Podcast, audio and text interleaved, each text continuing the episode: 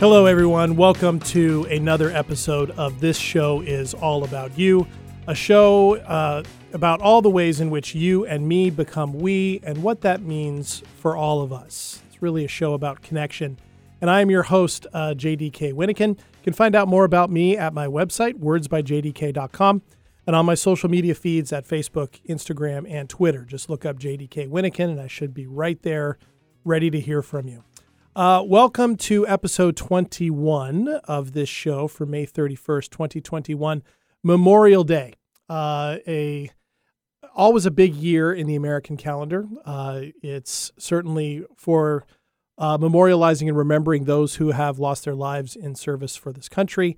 Uh, it's also seen as the beginning, sort of the unofficial kickoff of summer, uh, and so is always a, a very active weekend and a very anticipated weekend. And so, to kind of blend those two things together with this month's theme of play, which we'll be wrapping up today, I'm going to bring those two things together. I think it's, uh, if you're listening today, uh, you're going to want to hear a little bit about Memorial Day and how that fits. And it's interesting to me to start this off that a day that is about remembrance, a very solemn day, uh, one of reflection, one of remembrance, one of sorrow uh, for many, particularly for family members who have lost loved ones uh, in the service of this country, that we associate the weekend with excitement and play and fun. It's a really interesting dichotomy between the two. And so I'm going to explore that a little bit today and to wrap up our discussion of play. And so I've titled uh, today's show Playing with Freedom. Playing with Freedom. It's, it's certainly this idea that, that the reason why we memorialize those who have died in service of this country is because they have died for the ideals of this country and for the practices of this country. And that is what we remember. And it's one of the reasons why uh, I think we do have this weekend that is dedicated to that. And it does make sense for us to play uh, on a weekend like this, even though it's for a very solemn occasion. I'll talk a little bit about how I see those things fitting together as we go. And as you all know, I start off every show with a haiku.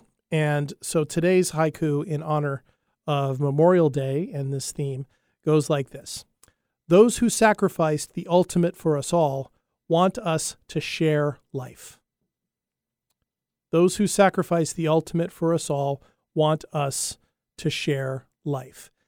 And so, excuse me, with that, let's talk a little bit uh, about this. First of all, I hope you're all having a wonderful weekend uh, and getting rest and getting a lot of play. We've talked all month uh, on this show about the importance of play, that open ended, unstructured, spontaneous, joyful, creative process that we see so readily in children. And, and we've talked a lot about wanting to cultivate that in children, but also that we can rediscover for ourselves as adults and engage in.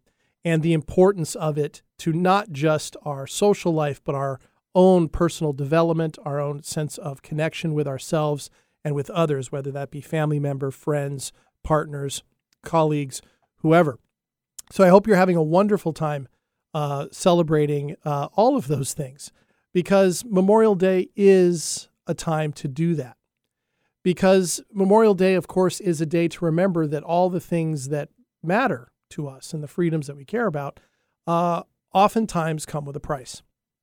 And the ultimate price, of course, for those who have died, the hundreds of thousands of Americans in American history who have died in America's wars and service overseas. Uh, it's a really important uh, part of recognizing why what we have and what we seek to cultivate in our individual lives, in our community, and in our nation is so important and frankly so rare. And so, what I wanted to talk about today was how these two things fit together play and freedom. And you might remember a couple episodes ago, I referred to a report from the American Academy of Pediatrics back in 2007 or so. And they talked about the importance of play as a fundamental human right for children in particular, but pointed out that for many children around the world who live in unsafe environments, unsafe countries, play is not an option. And the report talks about the devastating effect that can have on a child's development, on their self esteem, on their ability to trust, on their ability to discover what it is in themselves that values, that, that is valuable to them, and what they want to do with it. And so, one of the things, of course, to celebrate is that this is a country that, uh, for the most part, allows for play. Now, certainly there are kids everywhere uh, in every, all 50 states who don't live in safe environments necessarily. That could be family, that could be a neighborhood, uh, that could be a city, uh, wherever. And so this thing can be tough. And yet, the two things do go together.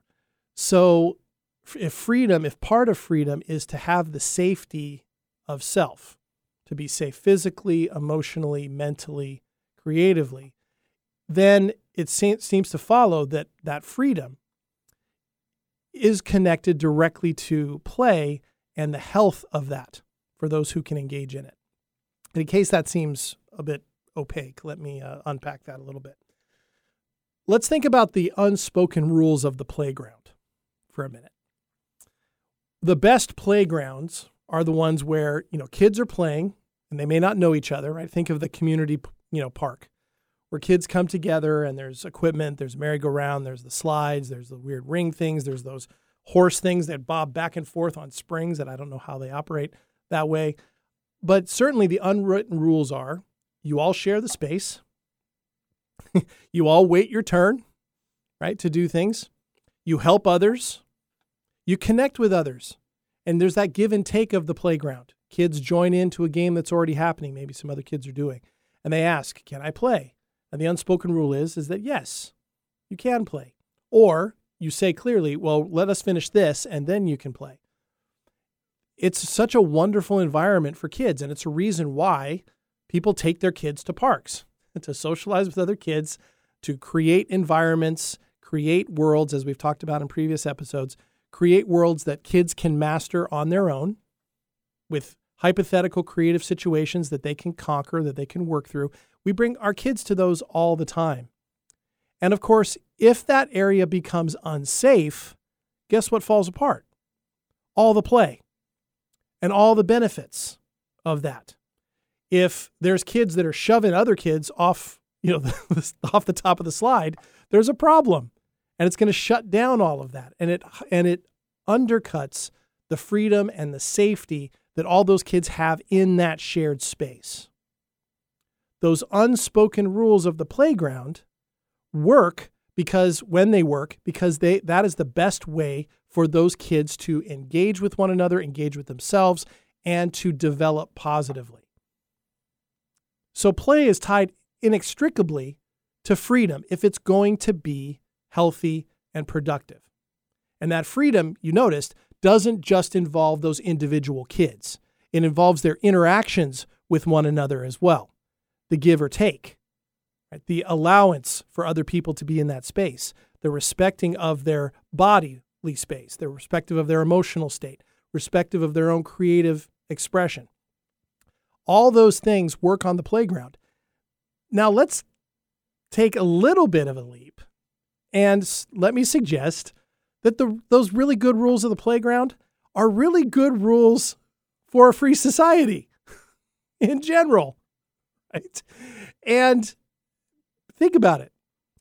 Every individual you come together in this free society, and there's this understanding that we want to have the freedom to play, to have our thoughts and words respected, to have our physical space and physical bodies respected, but then also there's the expectation that we will do the same for somebody else. We don't get to claim that for ourselves and then abuse that in somebody else. Right? The rules of the playground are not that some kid gets to come in and determine everything that's going to happen and then bully all the other kids into it and then say, "Hey, don't push me back." That's not how it works. We all agree to that when it comes to the playground rules. and yet we seem to get a little muddy on it uh, when it comes to these larger societal rules. It's what the, uh, in a completely different context, it's what uh, the philosopher John Locke over 250 years ago referred to as the social contract, and others have referred to that as well. There is a social contract of the playground and social contract of play in general, particularly when it's between people. If it's if it's solo play, it's one thing. But if it's other people together, there is a social contract. You don't abuse one another. You don't run over the other. You don't disparage the other. You allow that space to exist and then cooperate together to create the best play experience possible. And so, to play this out a little further on that playground analogy, if something goes really wrong at the playground, right, and authorities have to be called in, right, a really dire situation, right, and those those kids have to be protected, that's where this Memorial Day idea can come in. Because frankly, taking those rules out of the playground out and ta- applying them to larger society, when that larger society has been in threat in American history by outside forces in particular, but on some occasions inside forces, the Civil War, then people are called to the duty to protect that space, to protect those rules, that social contract the rules, both spoken and unspoken, the moral and ethical principles of the quote unquote playground or the society. That is when those things have to be defended. And those things do have to be defended. When push comes to shove, sometimes that has to happen. And the American story, particularly around its wars, uh, is particularly powerful around this because not necessarily every war certainly doesn't have the same origin. It certainly didn't have the same uh, catalysts. It didn't have the same results. And we don't share the same opinion of every single American war that we do, speaking historically. This is the historian hat in me that I'm putting on right now. World War II is known by many as the good war, quote unquote, because it was very clear that who we were fighting against in that war, the Nazis in particular, but also fascist Italy, Imperial Japan, we're out to essentially destroy what we would call those unspoken rules of the playground or of society that we all agree on, that we think is best at its, at its most ideal for our overall development. Very few people question whether that war was right to fight or not. The same question is the same question is not applied, or the same opinion is not applied to the Vietnam War. And yet, on Memorial Day, we don't draw those distinctions. At least we shouldn't in my opinion. That somebody died for a good cause or somebody died for a poor cause. The fact of the matter is, seems to me, that those who have died in service of this country, we memorialize them because they put themselves out there, whether they wanted to be there or not, whether they agreed with what was happening or not, or the decision to send them to wherever they were fighting or not. They went, they served, they protected to the best of their ability the decisions of the country that was making the decisions to the best of their ability to defend that social contract the way we understand it. And in the United States, we have this belief that many of the things that we enshrine, our freedoms in particular, are really universal, ones that should apply to all humans everywhere. And I would say, at our best, that is 100% true. The fact that we don't always reach that ideal is something to be reckoned with but it doesn't change the necessity or the need or our focus on understanding that sacrifices to protect that can and do happen and will continue because human beings, just like kids on the playground, human beings are human beings. The social contract is powerful, but there's always that tension between individual and collective identity and what is good for an individual versus what is good for society. You can find it everywhere, right? It's referenced in movies, it's referenced in books, this constant tension, and human beings fall short. And despite the written and unwritten rules of the playground, kids break them. So it does happen. And those interventions have to happen. And so I guess for me, it's why when I think about, wow, this heavy, somber day, rightfully so, to remember those sacrifices, it makes sense to me from this point of view that we then play.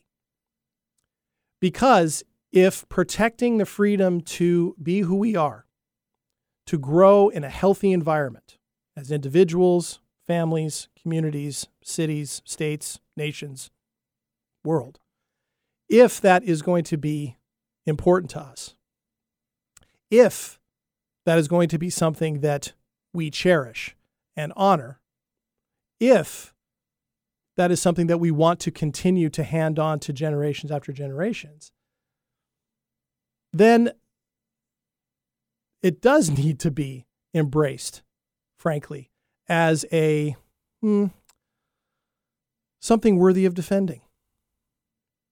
And then, because it's worthy of defending, we can then honor those who have defended it by engaging in it, by saying, This is the free society that has been protected. Let us make sure we honor what they do, what they've done, by playing in it, by living in it, by honoring that contract, by allowing ours and other people's creativity to flourish to allow other people to be seen in our space and to ask to be seen in their space in a healthy way. That pays nothing but dividends, it seems to me, at its best. And so I've had people ask me before isn't it weird that we spend so much time on a somber day out partying, right? People are going camping, people are going on trips, people are going to baseball games, people are enjoying family barbecues. People are doing any number of things on Memorial Day. Is it strange, people have asked me, that we're doing all that in light of what the occasion is actually about? And I guess I would say at first blush, yeah, it does seem strange. But as I di- I've been digging into that, prepping for today, I've seen I don't think it's that strange. Because as my haiku talks about, if we were to ask those who sacrificed all those things, what, what would they want us to do on a day like that? I don't think any of them would say, beyond remember me, they would say, you should be somber all day long. Wear black and stay indoors. you know, I don't think any of them would say that. Those were not the things that they loved about whatever town, state, city they came from when they went off to fight. Those weren't the things they cared about. Those weren't the things that they thought about while they were doing those things, while they were off fighting, while they were off suffering. They weren't thinking about those things. They were thinking about the joyful things that they could hopefully get back to. They were thinking about the small, beautiful things that made life worth living. The families they left at home, the loves and the partners they left at home, the activities, the jobs, they thought about, in some ways, the playground. And for us, it seems to me, the challenge then becomes something a little bit bigger. It becomes not just about one day on the calendar that we take. It becomes then about what does that one day do? How does it point us in a direction for the rest of the year? And I guess that's one reason why I, you might be able to hear it in my voice a little bit. I get pretty fired up about these things because there's an urgency to this that I think we can be in danger of losing in the blitz of the media around politics, around the challenges in society. Pick an issue, pick a location. It can get lost in all the fear that can get kicked up about the fate of the country, the fate of the world. And those things are worth paying attention to. But what I think is interesting is Memorial Day can serve, I think, frankly, better on this level than, say, the 4th of July, the nation's birthday. This day can serve better, I think, as a compass point to point us in the right direction when we start, when we get away from the big slogans, the big, you know, the euphemisms about the American experiment and the American experience. And we focus on the fact that people have died for this. There's a better, there's no better compass point than that. Because when people die for things they believe in or are sent to do so and don't come back, that is that is an investment. That's a much bigger investment than words, written or spoken. That's a much bigger investment and a bigger statement than I think anything else we can come up with. And we try to encapsulate it, right? In our in our national anthem, we try to encapsulate it, right? In our famous writings, presidents like Abraham Lincoln speaking at Gettysburg, a battlefield of the Civil War, talking about the importance of this sacrifice. And so Memorial Day for me, the more I think about it, takes on that type of urgency for me. Because if you've had the experience like I've had, where you've been to Gettysburg, or you've been to Arlington National Cemetery, just outside Washington, D.C., or for me, most powerfully, the American Cemetery at Normandy or at Omaha Beach in Normandy, France you see firsthand and experience firsthand that the things we talk about, the things that we battle about, the things that matter to us on our quote unquote playground, people have died for. These are not metaphorical things. These are not theoretical things. They are very, very real. And the way we honor those who have died,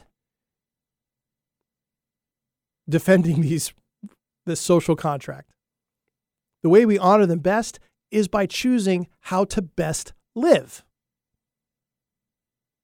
Seems to me.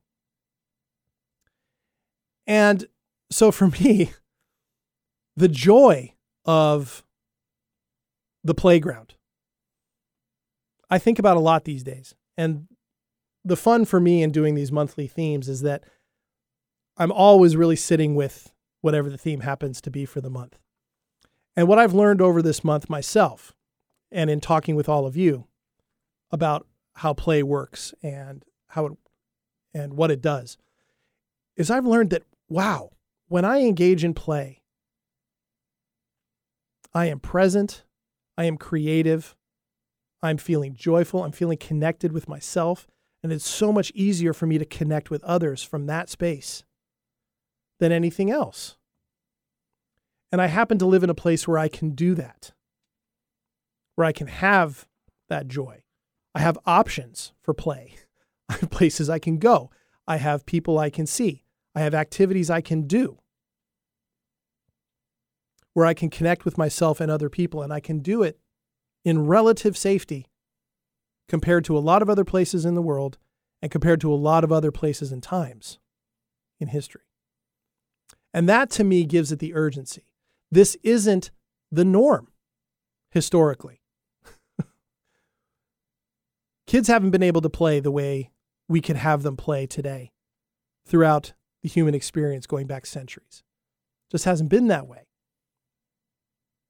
We have the potential in this modern society, in this ever growing society, to create safer and safer spaces for kids and for play, and safer and safer spaces for the social contract that we all share beyond the kids' playground.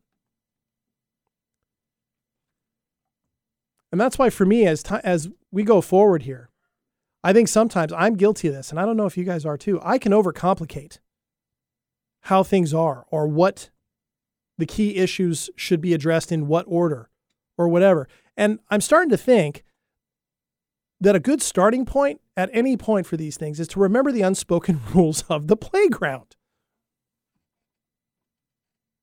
To play with that freedom